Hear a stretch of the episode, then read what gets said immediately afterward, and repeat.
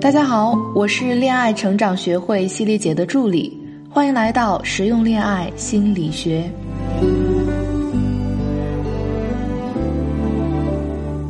昨天晚上看到一则婚恋网受骗资讯，彻夜难眠。作为一名咨询师，不禁感叹：女生在网络婚恋平台上，真的应该学会好好的保护自己。这起事件就发生在上个月。一个女生和这个男生是在一个婚恋平台上认识的，认识三天，看似聊得很投缘。男的给这个女生送了一束玫瑰花，还写了一张表白卡片：“今生遇见你是我的荣幸，有你的每一天都是情人节。”这个女生感觉自己这么多年来终于找到了真爱。然而，却在一周后的某一天，在婚恋平台上看到了这个男生已经被这个平台上的多人举报，甚至拉黑了。后来查了订花网站，这个男的同时订了二十束玫瑰花给二十个女生。听到这里，我想大家都应该有了一些思考。这样的例子在生活中层出不穷。当然，任何的套路背后其实都是有迹可循的。再会包装的骗子都有可疑点，当然，我也看过某些女孩子明明内心知道有可能被骗，还陷入骗局的。有的时候真的会为这些女孩子感到心疼。如果想在婚恋网站找到真爱，还得好好补补课，擦亮眼睛。今天这期节目就是为大家量身定制的，犀利姐将分步带大家一起解析、识别婚恋平台每个坑里。都有哪些套路，从而避开危险男人？首先看资料，看资料应该看些什么呢？实名认证肯定不能放过。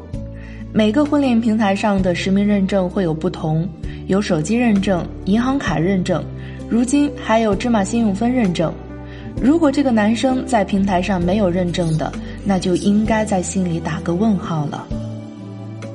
看聊天模式，我相信很多女生都遇到过这样打招呼的方式：“你好，加个微信吧，我的微信号是多少多少多少。”我们试想一下，如果一个男生见人就随便给微信号，那么很有可能这条问候信息是一条群发信息。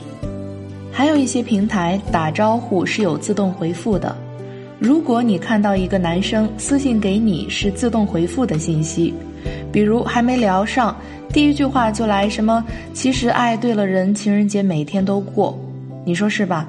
如果一个男生连码几个字介绍自己都懒得做，那就更别提会有多走心，想要了解你了。如果你们已经成功的互加了微信，还是不能高兴的太早，仍然需要继续观察。最直接的就是看头像。可以说，百分之九十的骗子是不会用自己真人照片做微信头像的。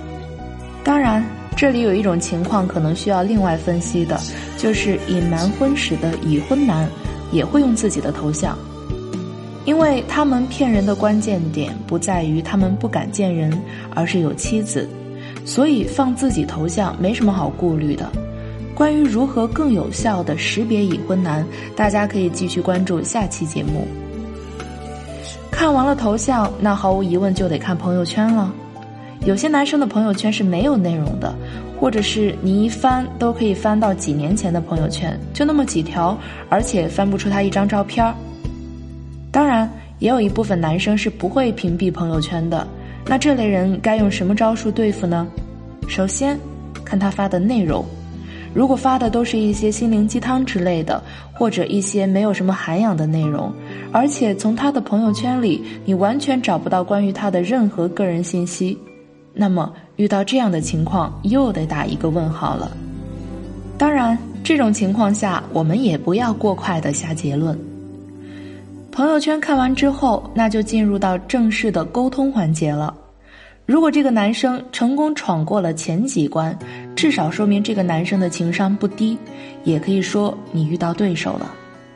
那么对于我们女生来说，如果在这几个方面都找不出什么太大的纰漏，那就需要在正式聊天环节上点心，去佐证你所看到的资料信息。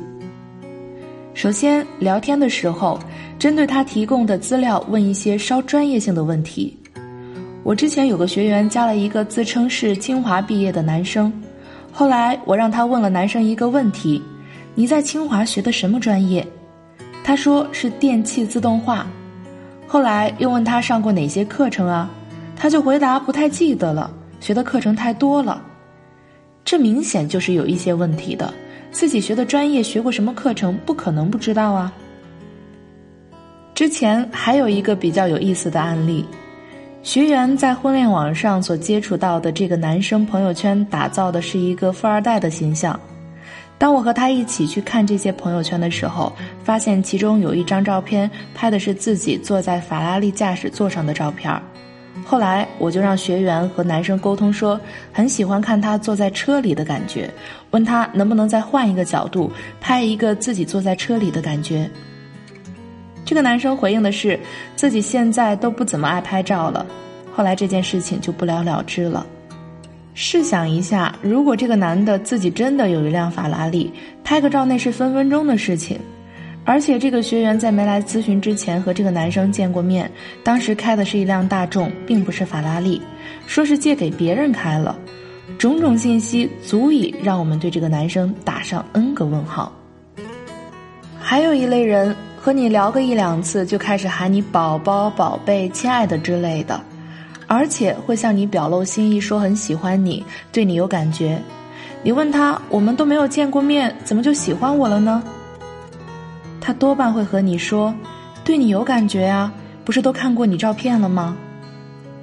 听起来好像有点道理，但是一个在没和你正式见过面之前就对你有如此疯狂的爱意，这真的得再打一个问号。另外，一定得注意的一点就是，如果对方一旦谈到和钱相关的，无论是借钱，还是说暂时周转一下，所有的警觉细胞都需要被唤醒了。都还没见过面的男人是不会和你借钱的，这是底线所在。聊得差不多，你就可以邀请他视频或见面。如果他借口以不方便而拒绝你超过两次以上，那么这个男人就要再打一个问号的。之前我的学员中还遇到过这样一个案例：认识的男生敢和他开视频，由于他们是异地，当学员提出想要去到他的城市和他见面时，他死活不肯，扬言说如果去了就要删了他微信，这就等于斩断了他的后路。虽然这个男生不至于是一个骗子。但是这类男生肯定是不想和这个女生建立长期关系的，对女生的定位最多是寂寞时的陪伴者，这类的男人就应该趁早远离。当然，我们在评估一个男人是不是危险男人的时候，不能单看其中的某一条，需要进行综合的分析和对比，从而找出是否有疑点，信息是否有出入。如果以上几条都中，那恭喜你。你有百分之九十五的概率遇到危险男人了，这时候不要忘了，你还可以为自己维权。大部分婚恋平台都是有举报或者投诉这个人的权利的，千万不要心慈手软，最好写明投诉的具体情况。一般情况下，对方的账号就会被限制了，以免祸害更多的女生。作为女生，单纯是一个很好的品质。但是我们要防止自己的单纯被危险男人利用，而他们抓的就是这一点软肋。很多危险男人很会利用心理学上的心理摆效应，将女生的感情兴奋点提高到最高点，制造一种不断波动的情绪起伏，让女生一会儿感到浪漫，一会儿又感到紧张。当我们知道自己被骗，在和他理论真心的问题时，你和他就形同陌路人了。因为当他决定骗你的那一刻，就下了狠手。看了这么多方法，最后到了练手的阶段。本期节目，犀利姐特意给大家留了两个案例，一个是发生在我身边的一个朋友身上的，他在一个城市的本地交友平台上被骗了一万块钱，最后公安局找到他，让他录口供，最后的结果是这个男人总共诈骗了二十万。被骗的女孩子来自全国各地，都是被他伪富二代的身份吸引的。后来他把这事儿告诉我的时候，我有些许的惊讶，因为在我看来，她是一个很懂男性心理的女生。后来我和他一起分析，从他的朋友圈入手，找到了端倪。那么大家想一想，这个端倪在哪里呢？还有一个故事是发生在我的一个线下案例中，一个女生是翻译，她和男生是在一个展会上认识的，这个男生是总经理，聘请她做翻译，他们有过亲密关系，男的已婚，至今为止不知道是否离异。在相处期间，男的回家过两次，这两次直接决定了这个谜底的揭开。这个女生在帮助下是怎么识破的呢？各位小公主不妨思考一下，如果想知道答案，可以勾搭我的助理咨询师小楠楠，恋爱成长零幺幺，看看自己今天的内容都学会了吗？如果想更系统的了解防骗术，也可以通过小助理和我联系哦，我在这里等你。最后，希望每一个小公主在通往幸福的路上都能少受伤害。